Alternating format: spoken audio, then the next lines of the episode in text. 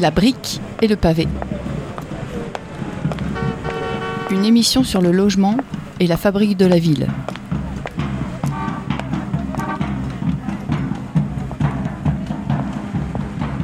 Réalisée dans les studios de Radio Panique.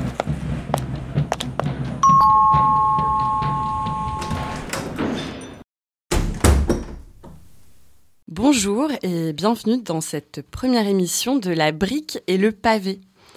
Je m'appelle Aline Farès et après quelques années à lutter ensemble sur le sujet du droit au logement à Bruxelles, on a eu envie, avec Sarah Delatte qui est à mes côtés, Salut. de proposer une émission sur le logement et la fabrique de la ville, en donnant la parole à des personnes qui en étudient les mécanismes. Ce sera un jour par mois, grâce à Radio Panique. On abordera les questions de gentrification, les enjeux sociaux et écologiques qui traversent les villes, les questions d'exploitation, de discrimination et d'exclusion sur le marché du logement. Autant de questions qui concernent le droit à la ville. Au fond, ce qu'on a envie de demander à nos invités, c'est pourquoi c'est si cher et c'est si compliqué de vivre en ville aujourd'hui. On va le faire en partant de Bruxelles, une métropole dans laquelle nous vivons, qui est soumise à des mouvements, des pressions qu'on retrouve dans la plupart des métropoles occidentales. Salut, moi c'est Sarah et euh, pour cette première émission, on a eu envie de s'intéresser à un phénomène immobilier qui semble prendre de plus en plus d'importance à Bruxelles, le co-living. Alors pour en discuter avec nous, on reçoit Charlotte Casier. Hello. Charlotte, euh, on se connaît bien, donc on va euh, se tutoyer euh, tout au long de cette émission. Tu es géographe et historienne. Tu viens de défendre une thèse à l'Université libre de Bruxelles, où tu es chercheuse et également déléguée syndicale, et bien d'autres choses. Alors cette thèse, qui est franchement facile à lire, euh, porte le titre Experience the Future of Living, l'émergence du logement flexible et financiarisé en ville. Dans cette thèse, tu parles et tu pars de l'analyse des sociétés de co-living à Bruxelles et des effets que cette nouvelle offre a sur le marché du logement et sur du coup l'accessibilité au logement à Bruxelles. Ça parle de Bruxelles, mais en fait, ça parle de tout un système. Alors on va vraiment en parler pendant une bonne cinquantaine de minutes. Mais avant de commencer, on va te poser une question euh, qu'on va transformer en question rituelle dans cette émission. Est-ce que tu pourrais nous raconter ton parcours résidentiel? Oui, bien sûr. Euh, ça change un peu des traditionnelles introductions, mais moi j'aime beaucoup aussi. Euh, mais d'abord, euh, merci pour euh, l'invitation. Je suis ravie d'être là. Euh, eh bien, bon, on l'a pas dit, mais je suis quelqu'un de relativement jeune et donc j'ai euh, d'abord eu un parcours résidentiel euh, majoritairement aux côtés de mes parents. Euh, ben, quand je suis née, mes parents vivaient en tant que locataires dans un appartement à Charleroi et puis ils ont rapidement déménagé dans un appartement à Bruxelles où ils étaient locataires euh, pour suivre euh, le parcours professionnel de, ma maman. Ben voilà, mes parents ils font partie des classes supérieures, donc on a été sans grande surprise du côté de, de.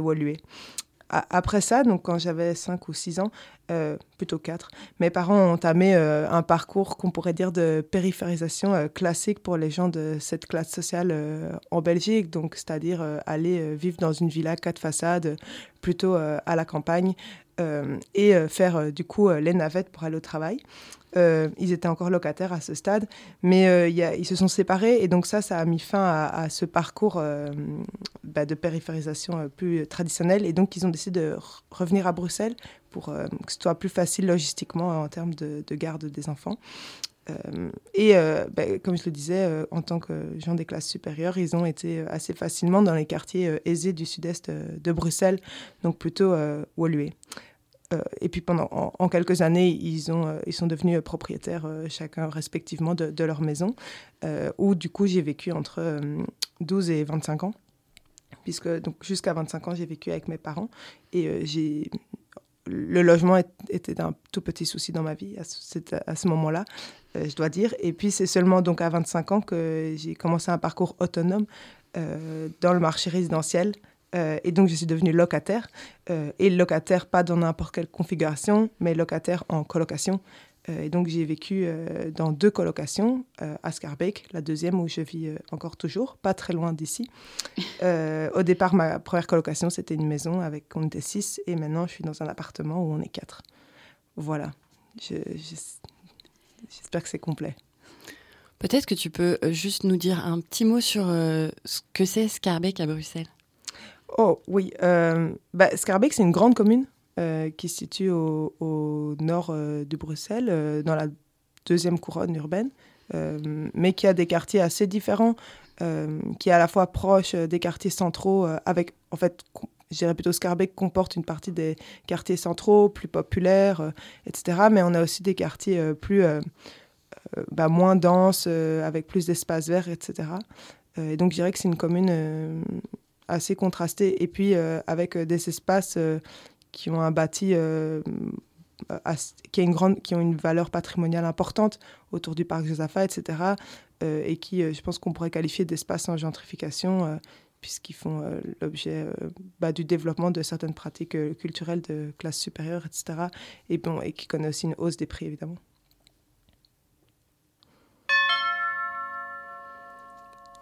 Alors Charlotte, je vais commencer par te poser une question à laquelle je me suis retrouvée confrontée personnellement récemment. ça fait plusieurs mois que je cherche une maison à Bruxelles, donc, pour vivre en colocation avec deux copines et nos enfants. On mm. est euh, trois femmes, il y a trois enfants. On s'est dit que si on se mettait à plusieurs, en visant des espaces plus grands, on paierait moins cher à la chambre, disons, que si on vivait chacune dans un petit appartement. Mais visiblement, on a un train de retard hein, parce que euh, ce qu'on constate, c'est que les maisons six chambres, ce dont on a besoin, qui sont disponibles à la location, ne se trouvent pas dans les quartiers dans lesquels on cherche, c'est-à-dire des quartiers un peu euh, centraux, proches des écoles de nos enfants, Saint-Gilles, Ixelles, Etterbeek, Forêt. Alors, euh, c'est des quartiers un peu branchés. On peut dire ça comme ça. Et donc, pas aux endroits qu'on cherche, ni à un, à un prix pardon qu'on peut payer. Euh, c'est trop cher en gros. Et donc, est-ce que tu peux nous expliquer ce qui se passe? Parce que visiblement, il y a quelques années, on n'en était pas là. Euh, oui, c'est clair. Alors, euh, bon, malheureusement, je ne vais pas te promettre de répondre à toute ta question et de pouvoir expliquer mm. tous les problèmes auxquels tu fais face. Moi, j'ai étudié un, un, phénomène nouveau sur le marché du logement qui y contribue partiellement, mais évidemment, c'est au milieu d'autres facteurs. Et j'imagine que dans les prochaines émissions que vous ferez, bah, ça gagnera un peu en complexité. Euh, comme Sarah l'a mentionné dans l'introduction, moi, moi j'ai travaillé sur le co-living, euh, bah, donc un facteur, euh, un, phénomène émergent à Bruxelles et en effet qui concerne majoritairement les maisons unifamiliales des espaces que tu as cités. Peut-être que pour se mettre d'accord, on peut un peu revenir sur qu'est-ce que c'est mm-hmm. le co-living parce que non c'est pas en tout cas c'est pas utilisé comme synonyme de colocation ou d'habitat partagé euh, bah, le co-living, c'est avant tout un terme utilisé par l'industrie immobilière pour définir euh, une offre qu'elle qu'elle prétend, enfin qu'elle présente comme novatrice euh, et qui apparaît à partir de 2016 à Bruxelles globalement. Alors euh, à nouveau, c'est parfois difficile d'établir une définition qui permet de dire euh, blanc, noir, ça c'est du co-living, ça c'est pas du co-living, puisque euh, bah voilà, c'est un terme que l'industrie immobilière utilise pour parfois qualifier ce, qu'elle a envie. Mais globalement, si on regarde depuis 2016 ce qui se présente comme du co-living à Bruxelles, on peut tirer des grandes caractéristiques communes. Bah, d'abord, c'est de la location privée organisée par des privés, des sociétés privées. C'est du logement partagé, donc il associe euh, des espaces individuels, typiquement une chambre, à des espaces partagés, donc euh, un salon, une cuisine, une salle à manger, et parfois euh, des espaces qui détonnent un peu, donc une salle de gym, une salle de jeu. une salle de cinéma, j'ai Ouais, qu'on appelle souvent la Netflix Room, si ah tu veux tout savoir. Euh, et euh, c'est une location qui est souvent forfaitaire, donc c'est-à-dire que le locataire paye une seule somme qui comprend le loyer, les charges. Euh, les baux sont individualisés. et alors, c'est un, un, logement qui est meublé et qui s'accompagne de services, avec notamment le service phare, c'est le nettoyage des communs. Euh, donc effectué par des personnes extérieures. C'est euh, l'entretien, c'est euh, l'abonnement Netflix ou à Spotify par exemple. C'est l'organisation d'événements réguliers, par exemple, ou la livraison d'un brunch mensuel ou, et encore un dernier service souvent proposé, c'est la fourniture de, on dit de produits d'épicerie, donc le fait que l'huile d'olive, le sel, le poivre, le papier toilette. Donc, en gros, quand tu, euh, tu vas chercher une place dans un co-living, t'as rien à penser, quoi. Ouais, exactement. Et donc, en fait, le public cible de cette offre, c'est euh, avant tout euh, ce qu'on pourrait parler de jeunes expatriés, des gens qui arrivent à Bruxelles et à qui euh, l'offre leur permet d'arriver juste avec deux valises et tout est prêt. Mm. Ils ne doivent pas acheter de, de vaisselle ou de meubles ni de Mm. draps, etc. Mais ça, cette question-là, on la- on l'abordera Ouais. plus en détail, la question de qui ça vise euh, un petit peu plus tard. Euh, Est-ce que tu peux nous donner un peu des ordres de Mhm. grandeur de ce que ça représente ce marché du co-living à Bruxelles? Ouais. Alors, le co-living, ça reste un phénomène euh, de niche. Euh, donc, on parlera plus tard, plus tard de comment j'arrive à ces chiffres, mais là, actuellement, on est à environ 3200 chambres ouvertes ou prochainement ouvertes, euh, qui se retrouvent dans à peu près 320 euh, établissements. Euh, mais c'est une offre en forte croissance, euh, puisque, comme je le disais, en 2016, il n'y avait rien, et donc c'est quand même une croissance assez spectaculaire pour un phénomène immobilier. Et par ailleurs, si ça a l'air d'être de niche, il faut quand même le regarder en termes de concentration, Mhm. puisque c'est une offre qui n'est pas distribuée également sur tout Bruxelles, mais qui est concentrée dans quelques communes, majoritairement Ixelles, Saint-Gilles et Torbeek, euh, le quartier des Squares dans la ville de Bruxelles, donc euh, autour d'Ambiorix, etc. Même si, et désormais, ça se diffuse aussi à, à Forêt, Saint-Josse. Donc, en gros, c'est les communes euh, qui sont à la fois proches des institutions européennes, proches des uni- de l'université, et qui sont les communes, en disons, classiquement occupées par la petite bourgeoisie euh, bruxelloise Et, euh, et les jeunes adultes. et les jeunes adultes. Étrangers issus des pays euh, de l'Union européenne. Donc on est aussi euh, sur une géographie assez proche en fait de celle euh, des Européens aisés non belges, pour le dire rapidement. Et donc ça c'est la concentration géographique, donc Mhm. ça ne concerne en fait pas toutes les communes bruxelloises, Euh, mais c'est aussi une concentration typologique parce que euh, en fait ces, ces établissements de co-living ils, ils prennent place majoritairement dans des, mm, du bâti ancien des maisons unifamiliales euh, mitoyennes de ces espaces. Et donc, c'est clair que si, par exemple, vous voulez acheter un appartement à Neder-Overenbeek, euh, le co-living euh, va peu avoir d'impact sur ce marché-là. Par contre, si, euh, comme Aline, vous cherchez euh, une maison euh, à XL ou à Saint-Gilles, c'est clair que là, il y a une, une réelle concurrence sur ce sous-marché. C'est ça. Et est-ce que, pardon, tu peux nous donner une idée du. Enfin, ça coûte, Ah, ça coûte cher, ça? Ah oui, ça c'est une question intéressante. Euh, oui, évidemment, j'ai oublié de le mentionner, mais euh, ce sont des. Alors, la question des prix à Bruxelles est toujours compliquée puisque euh, les données, on vous en parlerez peut-être dans une autre émission, mais les données statistiques sur le logement sont très mauvaises, euh, en ce compris celles sur les loyers. Mais des travaux, que, des recherches que j'ai faites, j'ai quand même pu constater qu'une chambre de co-living est bien plus chère qu'un bien équivalent dans le marché de la colocation traditionnelle ou même de la résidence étudiante. Euh, et donc actuellement, on tourne autour de euh, 800 euros euh, pour une chambre, euh, peut-être pas la plus petite, mais en tout cas euh, pas une très grande chambre. Un truc Voilà, de par mois. dou- 12 mètres carrés, ouais, euh, ça. avec un petit rangement. euh, Et euh, quand tu as de la chance, une douche dans ta chambre.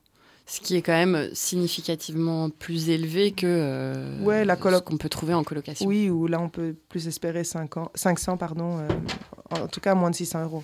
C'est Ouais. clair.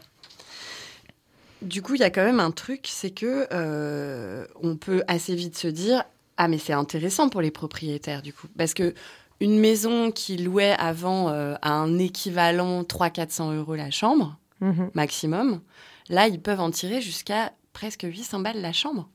Ouais. En fait, euh, en fait, les gens du, enfin, les entrepreneurs du co-living, ils ont trouvé une formule pour renverser euh, l'ordre économique euh, traditionnel du marché immobilier, où plus, en général, plus les surfaces sont grandes, moins le prix au mètre carré est élevé. Donc, euh, c'est un peu ça que t'expliquais, Aline, quand tu disais on cherche une maison euh, grande, on se met à plusieurs, comme ça, on va payer moins pour les mêmes espaces si on les avait Mhm. cherchés. Voilà. Mais eux, en fait, ils, ont une sorte de double mécanisme qui renverse ça. D'abord, ben, ils, louent les biens de façon divisée. Donc, ils louent à la chambre. Euh, et en plus, euh, on en parlera peut-être plus tard, mais ils mènent une stratégie de distinction de leur offre qui fait qu'ils peuvent demander des loyers élevés. Euh, plus élevés que pour une chambre équivalente ailleurs. Et donc, c'est un double mécanisme. D'abord, il y a plus d'unités louées et en plus, elles sont louées plus chères. Et donc, tout ça fait que la rentabilité au mètre carré est vraiment euh, gigantesque. Et en plus, bah, ça se couple à des choses dont on parlera aussi plus tard, mais qu'ils n'ont pas besoin de permis d'urbanisme.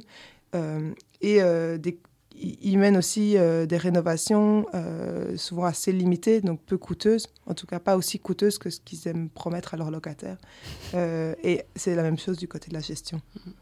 C'est des belles opérations de maximisation de Ouais. rente, euh, on, on pourrait appeler ça. Enfin, Ouais. C'est quelque chose que tu développes dans, cette, dans ta thèse.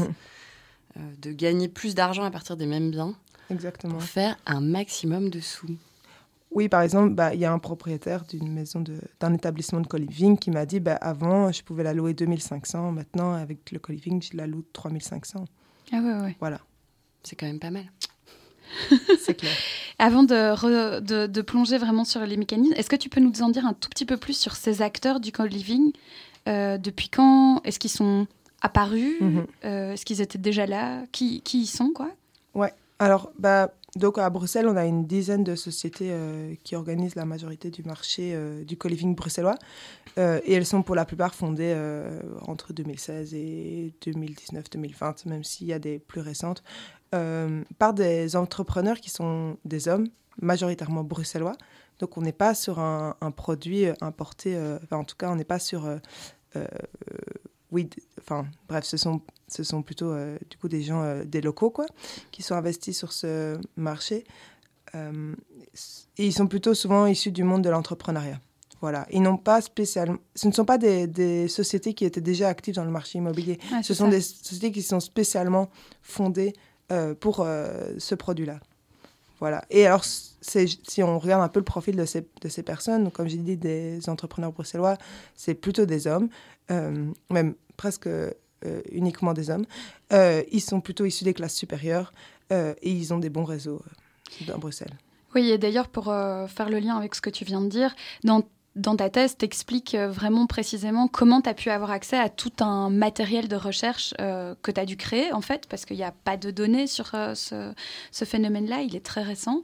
Euh, et tu expliques aussi comment, en fait, ton origine sociale t'a permis d'avoir euh, certains contacts. Et ça m'intéresserait que tu reviennes un peu là-dessus. Ouais, euh, oui, euh, évidemment. Euh, bah donc, en effet, donc, comme je le disais déjà, de façon générale, le marché du logement n'est pas bien euh, documenté euh, à Bruxelles, mais alors euh, le co-living euh, encore moins, puisqu'on est sur un phénomène récent et en fait qui n'a pas de définition euh, urbanistique ni juridique. Euh, On y reviendra. Et donc, en fait, pour l'étudier, euh, j'ai été obligée de créer les données sur lesquelles j'ai travaillé. Euh, et pour ça, bah, en fait, de ne se priver de rien et donc de faire un peu faire feu de tout bois pour créer mon matériel empirique. D'autant plus que j'avais pour volonté d'en- d'enquêter le co-living de façon globale, donc depuis différents points de vue, celui de l'offre, donc euh, les acteurs qui l'organisent, euh, les mécanismes qui mettent en place, euh, celui de la demande, donc plutôt du côté des, lo- des locataires, et puis celui de la euh, régulation ou de la non-régulation, et donc euh, du rôle des pouvoirs publics. Euh, ce qui, je pense, était une des richesses d'analyser ces trois aspects en parallèle. Mais donc, évidemment, ce pas des aspects qui parfois mobilisent les mêmes matériaux. Et donc, j'ai en gros mené une enquête approfondie de plusieurs années qui reposait sur quatre grandes techniques. Le recensement des établissements, c'est ça qui m'a permis de formuler les chiffres que je vous ai donnés plus tôt. Les entretiens, euh, que ce soit euh, auprès de professionnels du co-living, euh, que ce soit auprès des locataires ou auprès des pouvoirs publics et des administrations publiques. Et puis j'ai collecté et analysé des sources écrites et numériques, que ce soit les beaux, que ce soit les stories Instagram de ces sociétés qui sont très présentes. Et puis j'ai aussi mené de- des observations euh, dans le cadre du processus de régulation. Alors c'est clair que c'est une enquête, je pense, qui, que deux aspects euh, de, de mes conditions, on va dire matérielles de recherche, ont pu, euh, ont pu favoriser. Bah, D'abord le fait que j'avais un financement de recherche fondamentale sur le long terme, enfin sur le Mhm. long terme, c'est-à-dire 4 ans, mais en recherche c'est vraiment du long terme, euh, qui du coup m'a donné une grande liberté. et C'est ça qui m'a donné euh, l'espace pour m'intéresser au co-living au départ, alors que pff, je ne savais pas très bien encore euh, ce que ça allait donner, parce que ce n'était pas tout à fait le, le sujet au départ prévu de, de ma thèse. Et puis, ce qui m'a aussi donné l'indépendance pour travailler là-dessus, plutôt que si ça avait été une enquête commandée par les pouvoirs publics, par exemple. Euh, donc là, c'est un petit plaidoyer pour euh, le financement de la recherche fondamentale. Euh, mais aussi, comme tu le disais, Sarah, évidemment, ma position dans l'espace social, et donc plutôt issue des classes supérieures, m'a bien aidée, puisque en fait, le co-living, c'est un marché où se côtoient essentiellement des gens de cette classe sociale, que ce soit du côté des locataires, que ce soit du côté de l'offre. Euh, et c'est clair que le fait de maîtriser leur code, euh, de parler le même français, euh, de m'habiller comme eux, enfin en tout cas de pouvoir faire ça, ça permet de gagner leur confiance et pour avoir des meilleures informations. Voilà, puisque j'étais très dépendante en fait des informations que pouvait me donner le secteur du co-living vu qu'il y avait peu d'autres choses. Je crois même me souvenir qu'il y a une des personnes que tu as rencontrées via ton ancienne école ou quelque chose comme ça. Ouais, c'est ça. je suis issue d'un collège, on va dire, élitiste bruxellois.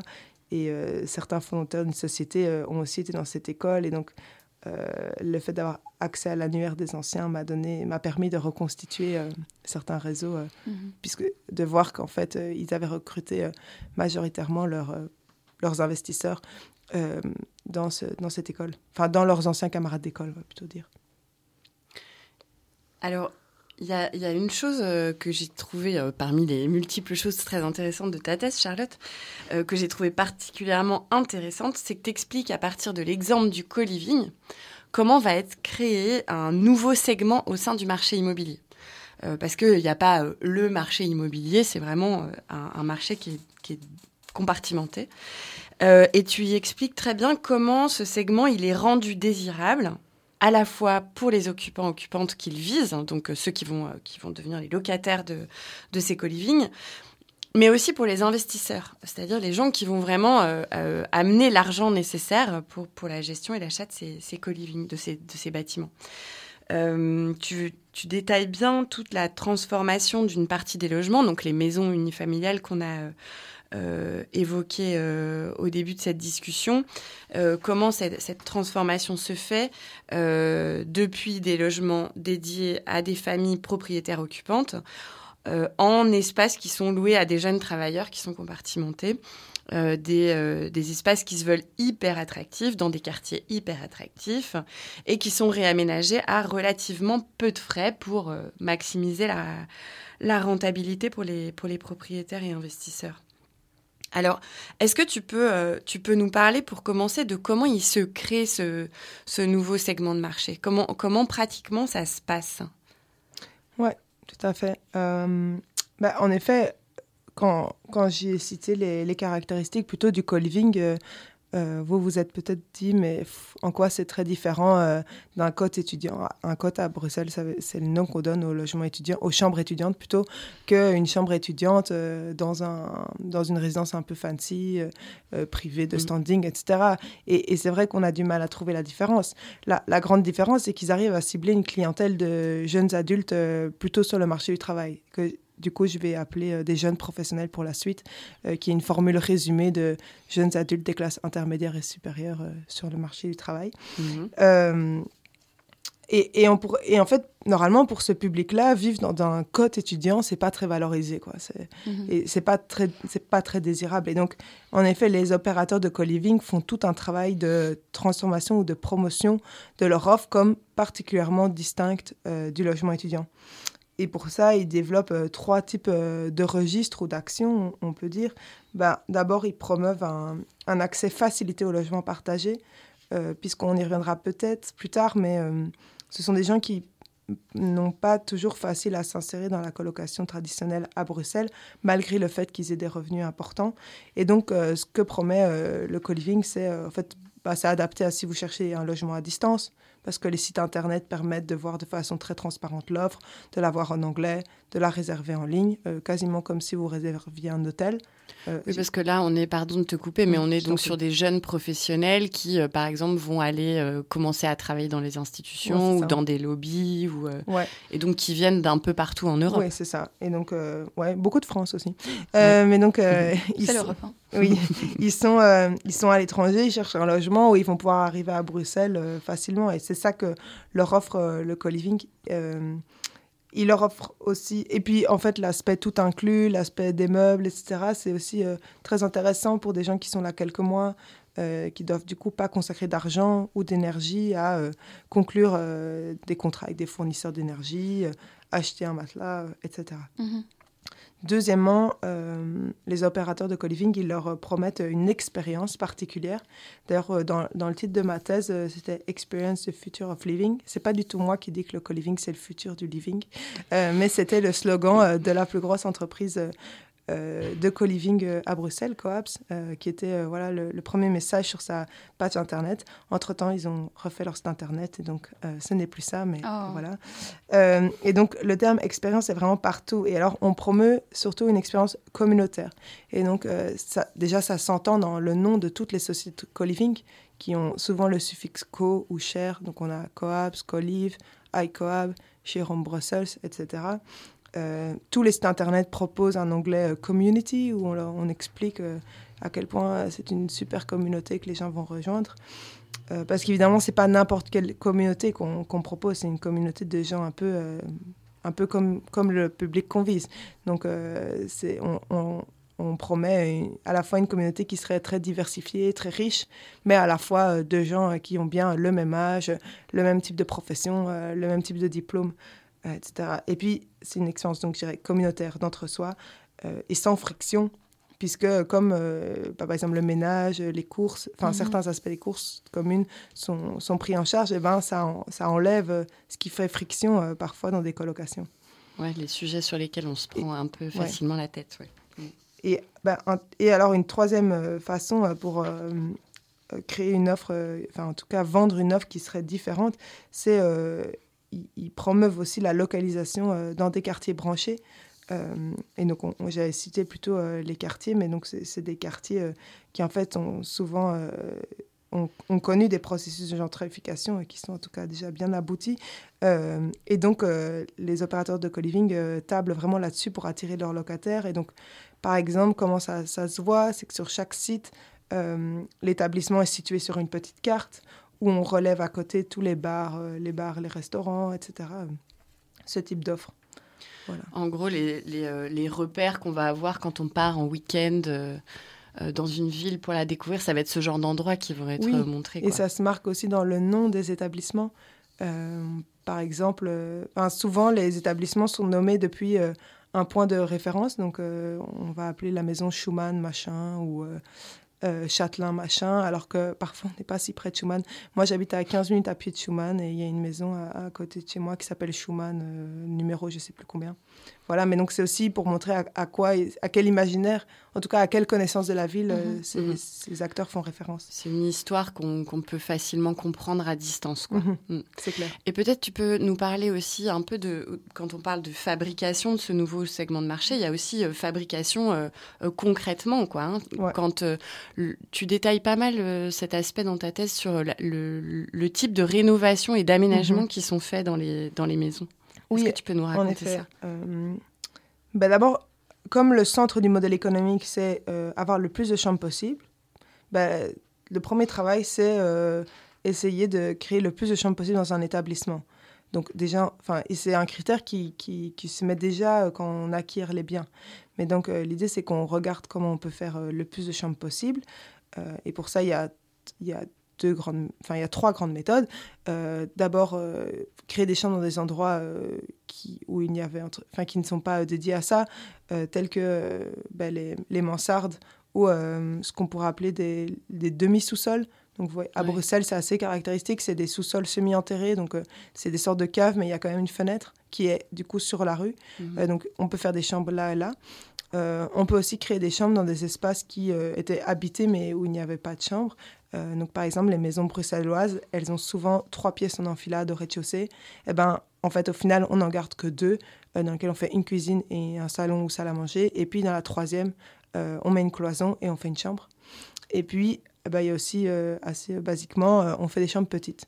Et Mm. donc, euh, ça, euh, ce n'est pas le cas tout le temps, mais j'ai déjà vu des chambres qui font euh, à peine 9 mètres carrés euh, dans des maisons de co-living et pourtant louées euh, 750 euros. Ok, le minimum réglementaire non, pour une chambre de Euh, 9 ouais, mètres c'est- carrés, non? Ouais, 9 c'est la limite. Mais Mais ça a été pensé comme une limite euh, plutôt pour une petite chambre d'enfant, Ouais. en fait. euh. qu'une chambre Ouais. qui est le seul espace d'intimité d'une personne. Mm. Euh, donc euh, il y a ça. Et puis il y a la, en effet, il y a la rénovation. Ce qui est intéressant, c'est qu'ils essayent aussi de vendre un mode de vie euh, euh, unique et ça passe par la déco. Donc il y a quand même un grand soin qui est accordé à la décoration, euh, à l'ameublement, etc. Mais en même temps, ce sont des techniques qui souvent sous parfois sous des arguments écologiques en fait ne sont pas très ne sont pas très coûteuses donc il s'agit de pour les citer mais de laisser la maison vivre comme elle est de respecter respecter ce qui est là de ne pas multiplier le millefeuille sur les murs mais donc en fait concrètement ça veut dire qu'on replate pas les murs on ne refait pas d'enduit on ne les repeint pas et donc il y a des endroits où il y a vraiment des murs décrépits mhm. c'est à dire qu'on laisse des planchers qui sont aussi dans, dans un état parfois un peu lamentable, ou qu'on mette du, de l'OSB au sol. Euh, voilà, et puis avec euh, aussi bah, un ameublement très minimal, et donc avec par exemple peu d'espace de rangement euh, dans les chambres, etc. Oui, il y a des, photos que tu montres dans ta thèse où on voit même des, c'est des chaises de récup. Ouais, c'est ça. Mais donc après, c'est aussi des sociétés qui se positionnent beaucoup sur ces, ces enjeux, enfin qui récupèrent ces enjeux sociétaux et qui promettent d'être très investis dans euh, la lutte contre le réchauffement climatique, etc. Et qui, euh, du coup, euh, valorisent comme ça leur rénovation. Ça fait, des, ça fait des trucs très Instagrammables et pas chers, quoi. C'est ça. Mm. Et puis, après, c'est aussi difficile. Enfin, c'est un secteur récent et donc je, pense que dans cinq ans, on verra aussi mieux comment ça vieillit et comment ça s'est entretenu. Quand c'est flambant neuf, c'est sûr que, que ça a l'air très joli. Euh, mais on manque un peu de recul pour voir euh, comment ça va évoluer. Alors maintenant que tu nous as bien décrit ça, euh, Charlotte, mhm. ça va être un, instant, un instant théorie. Un moment théorique. Un moment théorique. Parce que c'est quand même une thèse de doctorat. et, en fait, tout ça, cette, cette fabrication d'un segment pour en tirer le maximum de rente, euh, c'est conceptualisé dans une théorie marxiste qui est mhm. reprise par le géographe David Harvey, la rente de monopole de classe, class monopoly rent en anglais. Est-ce que tu peux nous expliquer ça? Parce que moi j'ai trouvé ça hyper intéressant de le lire. Je suis pas géographe, j'ai pas fait ces études-là et j'ai découvert ce concept de manière très claire dans ta thèse. Je trouvais que c'était très intéressant pour comprendre ce qui arrive à nos villes et, et ce qui s'y passe de manière générale et en particulier sur le marché de l'immobilier. Ouais, eh ben, euh, peut-être d'abord juste il faut définir c'est quoi euh, le, la rente. Euh, une rente, c'est en gros le, le, prix à payer pour l'usage d'un bien dont on n'est pas propriétaire. J'ai pas la définition sous les yeux, mais de mémoire, ça doit être ça. Mhm. et donc, en gros, dans le contexte du marché du logement, c'est un loyer, par exemple. Et on peut se poser la question de comment en fait les loyers sont formés. Euh, et sortir un peu des pures logiques, euh, d'une pure analyse offre et demande. Ce que permet le, le rente de monopole de classe, ce concept donc, qu'il a formulé dans les années 70, euh, qui essaye d'expliquer pourquoi l'industrie immobilière, en fait les acteurs immobiliers, font un travail pour diviser un marché du logement en plusieurs sous, sous-marchés du logement, plusieurs segments. et l'idée, c'est qu'en gros, il s'agit de restreindre les possibilités de chaque groupe social pour le garder captif dans le segment qu'on lui a attribué, en gros. Euh, et comme il est captif, ben, le mettre dans une position où il est obligé de payer le prix qu'on lui demande. Euh, je vais donner. lui, il, formule ça à partir de la ville de Baltimore. Euh, et il parle par exemple du côté des classes populaires d'une black tax. Donc il observe que les personnes noires et aussi du coup plutôt pauvres sont concentrés dans euh, du, de, sont locataires de logements dégradés de mauvaise qualité euh, situés en centre-ville, mais qui payent des prix assez chers, plus chers que euh, pour un bien de bonne qualité situé ailleurs. Mhm. Et en fait, ce qui, lui, comment il comprend ça théoriquement, c'est que en fait, ces personnes noires, elles sont discriminées ben, en raison du racisme de tous des autres marchés du logement, et donc il ne leur reste que ça. Et donc ça permet en même temps les aux propriétaires d'être en position de, force euh, et donc euh, de leur demander des loyers que les personnes euh, plus élevées, mais que ces personnes sont obligées de payer parce qu'il faut bien avoir un toit sur la tête. Parce que les autres propriétaires veulent pas leur louer dans les autres régions de, de, bâtiments. C'est un peu comme le cas des marchands de sommeil. En fait, c'est ce souvent, à Bruxelles. Oui, ces marchands de sommeil, bah, en fait, quand on regarde les gens qui vivent dans ces logements, ils payent des loyers très élevés, même supérieurs que dans le, le, parc locatif qui est, on va dire, traditionnel, donc moins dégradé, etc. Euh, mais c'est parce qu'en fait, ils n'ont pas le choix et qu'il faut bien avoir un toit sur la tête. Mhm. Alors moi, dans ma thèse, je me suis plutôt intéressée aux gens des classes euh, supérieures. Enfin, on pourra discuter, mais les gens du co-living, ils ont souvent des revenus euh, satisfaisants. mais donc, ce que David Harvey dit, c'est qu'aussi du côté des classes supérieures, il s'agit de restreindre les possibilités. Euh, mais, là, il s'agit de les restreindre plutôt artificiellement, parce que c'est des gens qui, de par leurs revenus importants, ben, en fait, peuvent se permettre à peu près beaucoup de choses. Euh, et donc là, il s'agit de les convaincre qu'il n'y a euh, que certains espaces qui sont appropriés pour eux. Et donc là, dans le cas des États-Unis, dans les années 70, il parle de la maison de banlieue.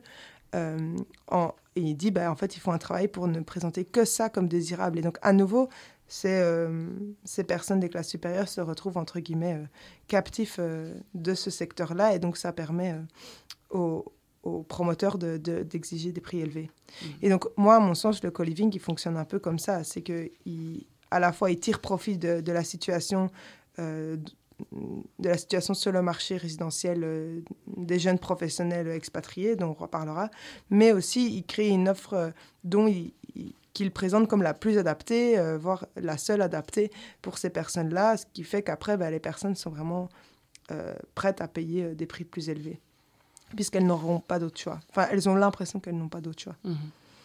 Voilà. J'espère que c'était clair. Je pense que c'était tout à fait clair. On va s'écouter une petite chanson. Hello à tous, je m'appelle Mathilde.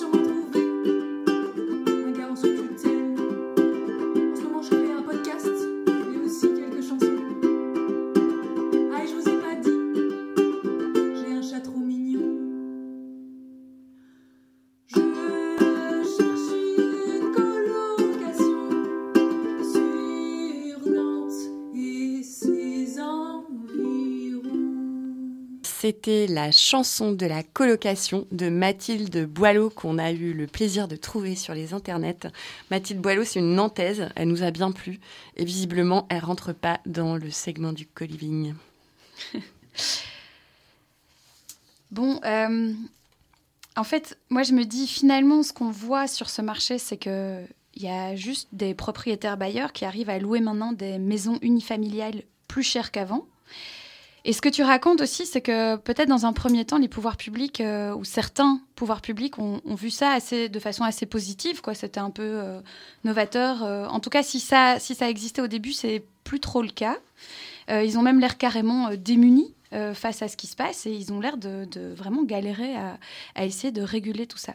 T'expliques dans ta thèse que tu n'avais pas prévu en fait de donner un avis euh, sur la question euh, du co-living, que tu étais vraiment parti en disant ben, moi j'analyse ce phénomène et puis je vais quelque part fournir des documents qui permettent aux gens de, réfléchir et de se positionner, mais qu'en fait tu n'as pas vraiment eu le choix et qu'on est venu te chercher pour te, pour te demander ton avis. Tu as même été auditionné à la commission de logement du Parlement bruxellois. Toi, tout comme un, alors tu m'as dit tout à l'heure, un CFO, c'est donc un Chief Financial, je sais Officer? Officer, voilà, mhm. d'une de ces entreprises. Et qu'en gros, il, est, bah, il a commencé à parler avant toi, il a raconté ce qu'il faisait, et puis que tu t'es adressé au pouvoir public et tu leur as dit Bon, ben moi, je vais vous expliquer euh, comment ça marche ce modèle-là. ouais. Du coup, euh, Charlotte, comment ça marche ce modèle-là? Ouais. Euh, bah oui, c'est clair que c'est. Bon, juste pour revenir un peu en arrière, comme je le disais, le co-living, ça n'a pas de définition juridique parce qu'en fait, ça n'a pas euh, d'existence dans euh, les textes euh, légaux, urbanistiques ou du code du logement. Et ça, c'est un aspect vraiment important du modèle économique, au-delà de la question de la division qu'on a évoquée plus tôt, ou de la rénovation superficielle. Euh, parce que, en fait, ça veut dire qu'il ne faut pas de permis d'urbanisme. Alors, euh, ça peut un peu sembler bizarre, mais euh, parce qu'on se dit, en fait, quand on crée du logement à Bruxelles, c'est-à-dire qu'on prend une maison unifamiliale, c'est-à-dire un logement, par exemple, qu'on le divise en, on la divise en trois appartements, ça fait trois logements, on passe de un à trois logements. Euh, là, il faut un permis d'urbanisme euh, parce qu'on ne peut pas euh, changer comme ça le nombre de logements. Ça veut dire qu'on doit demander l'autorisation. Ouais, on doit demander l'autorisation. Et euh, globalement, les, les pouvoirs publics euh, communaux sont assez euh, réfractaires souvent à ces mécanismes de division. Ok. Euh, le co-living, en fait, c'est pas, on change pas le nombre de logements, parce qu'en fait, on a une maison unifamiliale euh, de huit chambres, euh, et puis en fait, ça va devenir- et donc ça c'est un logement, et puis on va faire un, logement de 12 chambres. Bah, ça reste un logement dans les deux cas, puisque c'est évident, enfin ça semble assez logique, mais une chambre n'est pas un logement en soi. Euh, et donc ça, ça, dispense les opérateurs de co-living de demander un permis d'urbanisme. Et donc ça leur permet de profiter des bénéfices de la division, puisque comme on l'a expliqué plus tôt, division, location en petites unités, meilleur loyer, mais sans devoir euh, passer les procédures habituelles. Euh, donc ça permet, euh, et donc ça a deux grands avantages en très résumé. Ça raccourcit les délais de développement aussi, euh, puisque une fois qu'on achète, il faut pas demander de permis, donc le temps entre l'acquisition et la location est plus rapide, euh, c'est-à-dire plus vite des sous. Euh, et puis ça diminue le risque parce que quand on achète, euh, enfin on acquiert la maison dans lequel par exemple on projette de faire 12, lo- 12 chambres et donc un loyer lié à ces 12 chambres, eh ben, on n'a pas au final un pouvoir public qui dit non, mais finalement vous allez faire que 10 chambres et donc moins bonne rentabilité. Et ça, euh, les, le marché immobilier, ils n'aiment pas le risque. Euh, donc voilà. Et donc pour ça, moi, j'ai, utilisé un concept euh, qu'on parle de- d'entrepreneuriat réglementaire. C'est des, chercheurs euh, anglophones qui ont formulé ce concept pour euh, désigner euh, les entreprises qui utilisent des failles de la législation pour se développer et, et pour qui c'est un, un aspect central de leur business plan. Euh, et donc, il s'agit de, plutôt que de demander si on peut faire quelque chose et de faire clarifier la, règle, euh, on va plutôt faire et puis demander pardon, quoi, comme ils disent.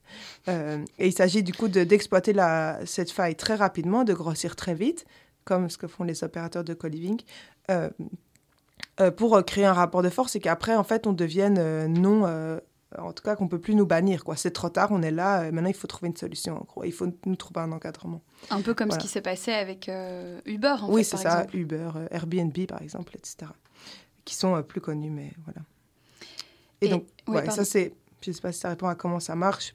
Euh, Peut-être tu peux un peu acheter ce travail de gestion. Bah oui, c'est ce que Voilà. j'allais te dire, c'est Ah, qu'il y a un autre aspect vraiment très intéressant qui est la quantité de travail, en fait. Ouais, ben, oui, parce de que. travail rémunéré. C'est clair. Parce que, donc comme je le disais au début, le co-living, il, promet beaucoup à ses locataires, notamment le nettoyage, la maintenance, euh, etc. Euh, euh, et aussi tout l'aspect, on va dire, communautaire, donc la gestion d'événements, etc. euh, les courses, etc. Et donc, euh, on pourrait se dire, mais en fait, ça, justifie un loyer très élevé parce que ça va être très coûteux. Euh, c'est partiellement vrai et seulement, seulement partiellement vrai parce que en fait, les, les sociétés de co-living, elles mettent beaucoup de choses en place pour réduire ces coûts et les compresser. Et elles font notamment un grand usage de- des outils numériques euh, qui leur permettent, euh, par exemple, de, euh, de déléguer certaines tâches à la maintenance à leurs locataires pour je vais être assez clair, Euh, par exemple, il y a une société, elle a une application. Si vous avez un problème, votre évier est bouché, euh, vous, avez un petit chatbot, donc c'est un petit robot qui discute avec vous. Vous lui dites Ah, bonjour, mon évier est bouché. Euh, en fait, le premier truc que le robot va faire, c'est qu'il va vous envoyer une vidéo toute faite sur comment on débouche un évier. Comme ça, vous allez d'abord essayer de le faire vous-même. Euh, puis, si vous n'y arrivez pas, alors il va vous demander de prendre des photos. Et alors là, il va transférer euh, à des, vraies, personnes, des vrais travailleurs du bâtiment, qui après vont venir euh, régler votre évier. Mais donc, tout ça fait un travail de filtrage et limite le travail fait par les sociétés. C'est aussi une partie de, de certaines tâches en fait qui sont déléguées aux locataires, puisque dans la plupart des établissements, il y a un host leader ou un host manager. Ouais, c'est Ro- Rose Ambassador, sorry, euh, plutôt que Ah manager, euh, qui est chargé de faciliter les relations entre les locataires et euh, la société, qui est censé organiser les tâches qui restent, typiquement qui va sortir les poubelles et qui va laver le micro-ondes, ce genre de choses. Mais c'est un titre Voilà. honorifique ou il a droit à une réduc ah bah ça dépend. Dans certaines sociétés, c'est un, un pur titre honorifique, donc Mm. des gens aiment beaucoup s'investir dans ce genre de choses. Dans d'autres, c'est des petites réductions sur le loyer. Et évidemment, j'aurais peut-être commencé- dû commencer par ça, mais aussi ce travail de gestion, euh, il, est, il est réduit par, le, par les économies d'échelle euh, qui sont offertes par le fait de posséder bah, voilà, des centaines de chambres à Bruxelles. La plus grande entreprise de co-living à Bruxelles, elle, est près, elle a près de 900 chambres. Et donc voilà. Et sinon aussi- c'est ça? Coaps. Et sinon, il y a, je crois que c'est quand même une anecdote intéressante à mentionner, euh, le recours à des dispositifs euh, subsidiés par l'État que sont les titres-services. Mhm. Donc, euh, c'est normalement un dis- c'est une subvention en fait aux services domestiques euh, offerts par l'État aux ménages, majoritairement des classes supérieures. Euh, donc, c'est-à-dire que quand vous êtes euh, une personne lambda, vous pouvez euh, payer souvent une personne, une femme qui va venir nettoyer chez vous. Votre chèque qui vous coûte euh, 10 euros l'heure, mais en fait, c'est l'État qui complète pour que ça fasse environ 30 euros brut pour la personne qui nettoie, ce qui reste toujours largement insuffisant. Euh, eh bien, normalement, c'est un dispositif qui n'est pas accessible aux sociétés euh, privées, aux entrepreneurs. C'est seulement pour les personnes physiques.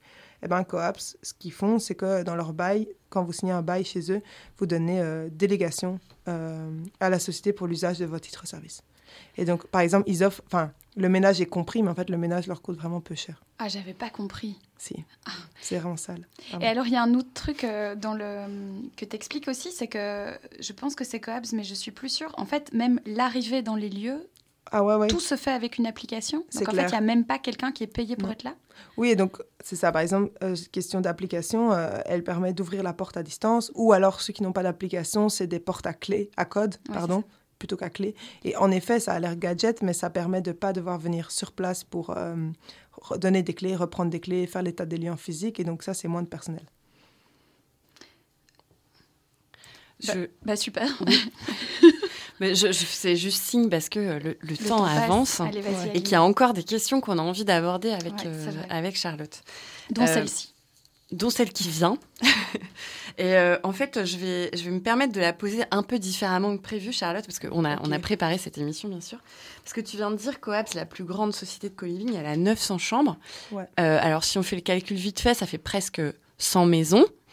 Euh, presque 100 maisons au prix de l'immobilier dans ces Mhm. quartiers-là, on n'est pas très loin de 100 millions d'euros.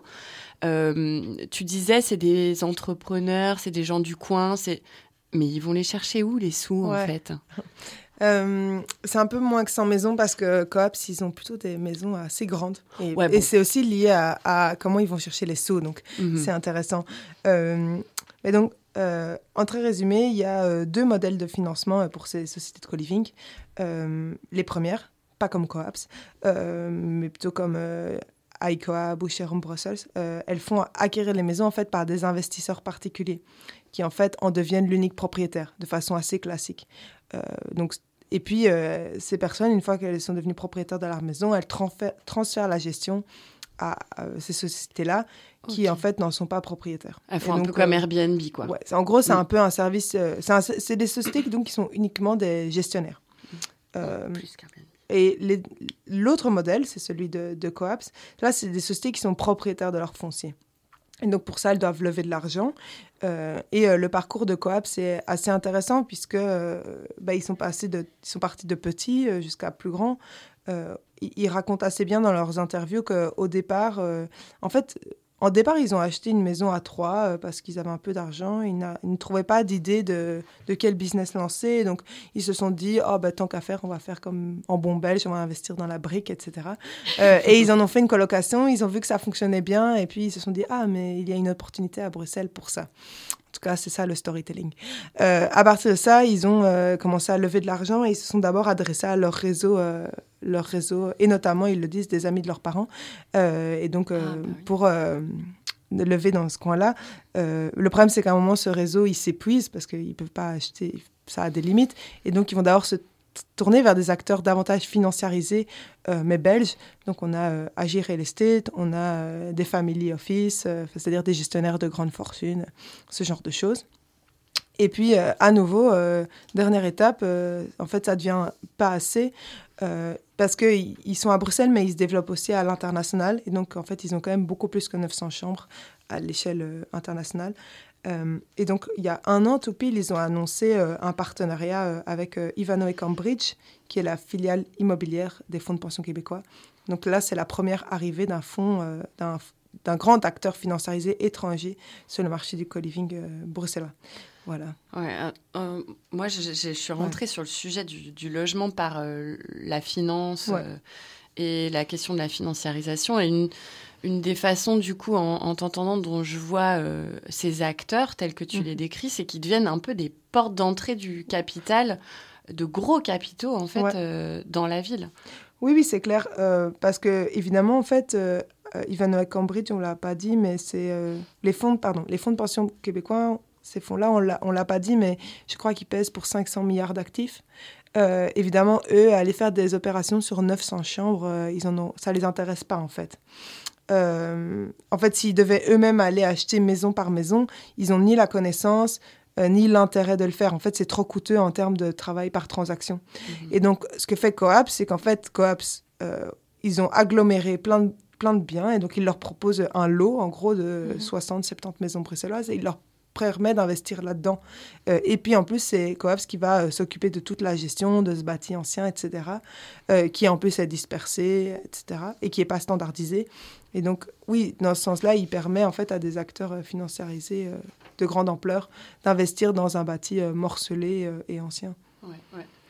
Et j'ai- j'aimerais bien te poser une dernière micro-question sur ce sujet-là, mais Mhm. ce sera rapide. C'est ju- jusqu'où ça peut aller, en fait, parce qu'à un moment donné, il y aura plus assez de maisons dans les quartiers euh, fancy et, et, et plus assez de gens pour payer des loyers pareils. Oui, bah, c'est une question compliquée qu'on me pose souvent. Euh, je ne suis pas très douée pour la boule de cristal.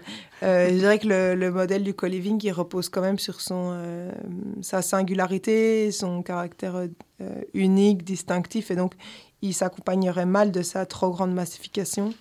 Je pense que ça montre plutôt l'intérêt des acteurs immobiliers de tout diviser en sous-segments.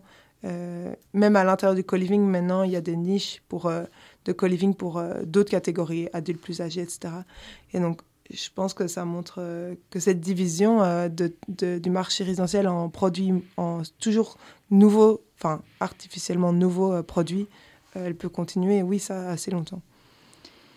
Moi, je voudrais juste ajouter une petite chose parce que ce que tu montres aussi par rapport à cette arrivée de certains acteurs et la façon dont, dont ça se passe, le développement de ce marché, c'est que finalement, même du coup, des individus qui n'avaient pas tendance à traiter leur maison unifamiliale euh, de cette façon-là sont quelque part poussés à, à maximiser eux aussi la rente. Enfin, je sais pas si tu, Oui, veux- oui. tu vois ce que... Bah, en très rapide, il y a euh, beaucoup de travaux euh, qui, ont, qui parlent d'une financiarisation ordinaire des ménages. Donc, c'est l'idée que dans un contexte où les systèmes d'assurance collective, la sécurité sociale, etc., les retraites sont définancés, diminuent, les gens sont de plus en plus euh, incités à eux-mêmes se constituer leur assurance, leur patrimoine, etc. Euh, et que l'acquisition d'un bien immobilier rentre là-dedans.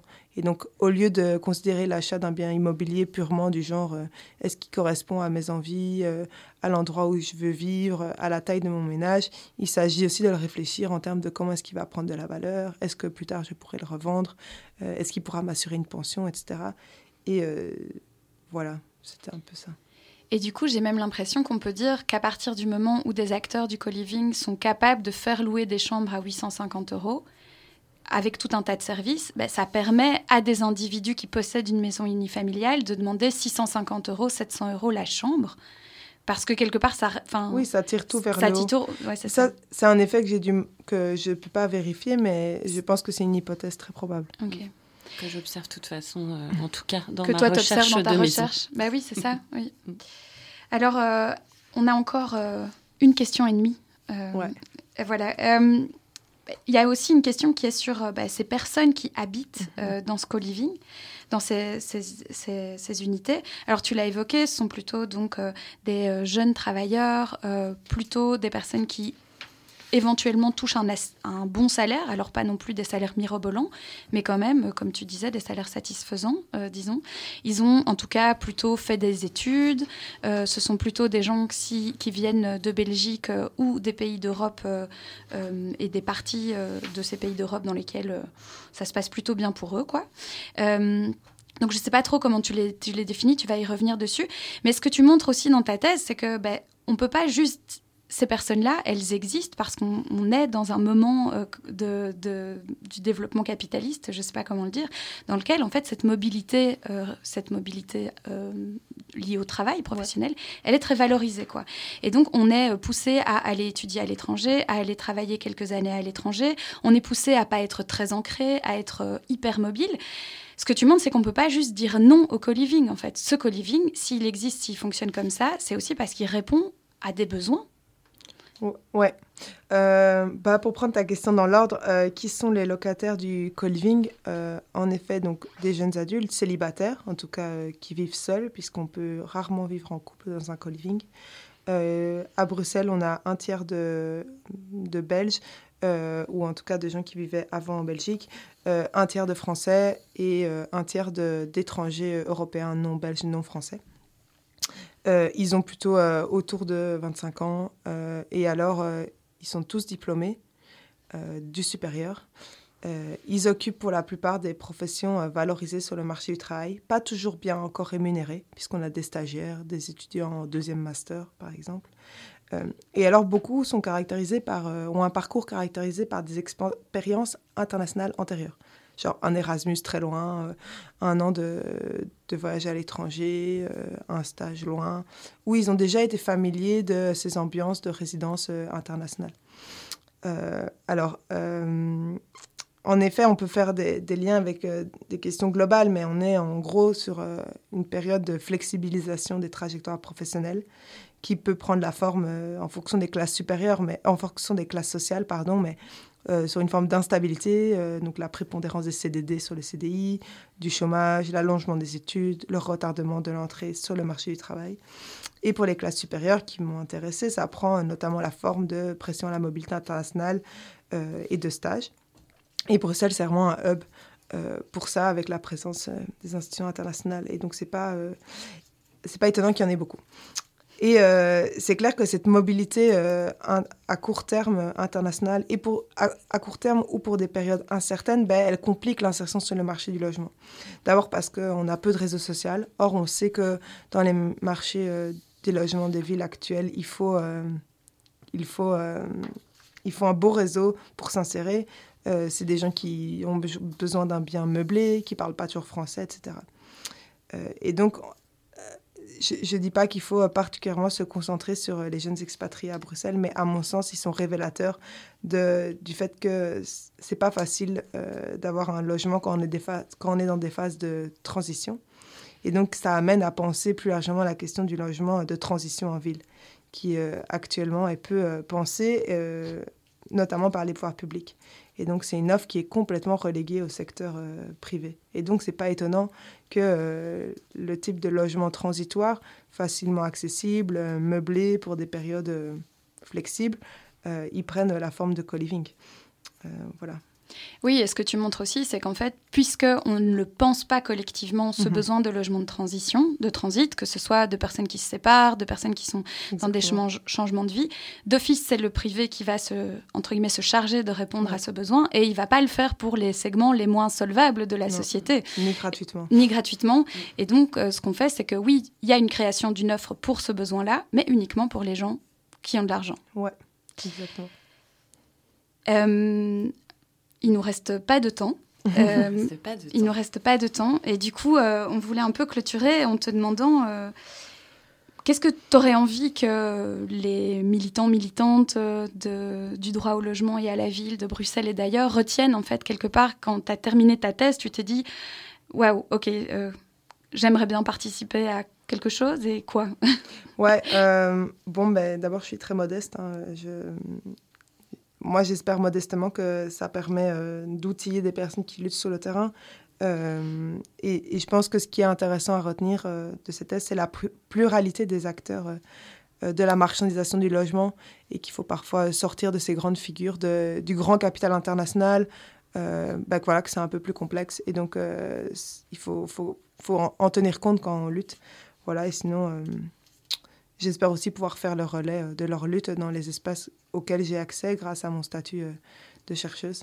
Voilà, c'est ce que je me suis. euh, je, me suis toujours forcée, enfin, pas forcée, euh, je dis ça positivement, mais je me suis toujours obligée de, relayer les, revendications, par exemple, pour un encadrement des loyers, etc., du Housing Action Day. Voilà, ça, ça m'a toujours semblé important.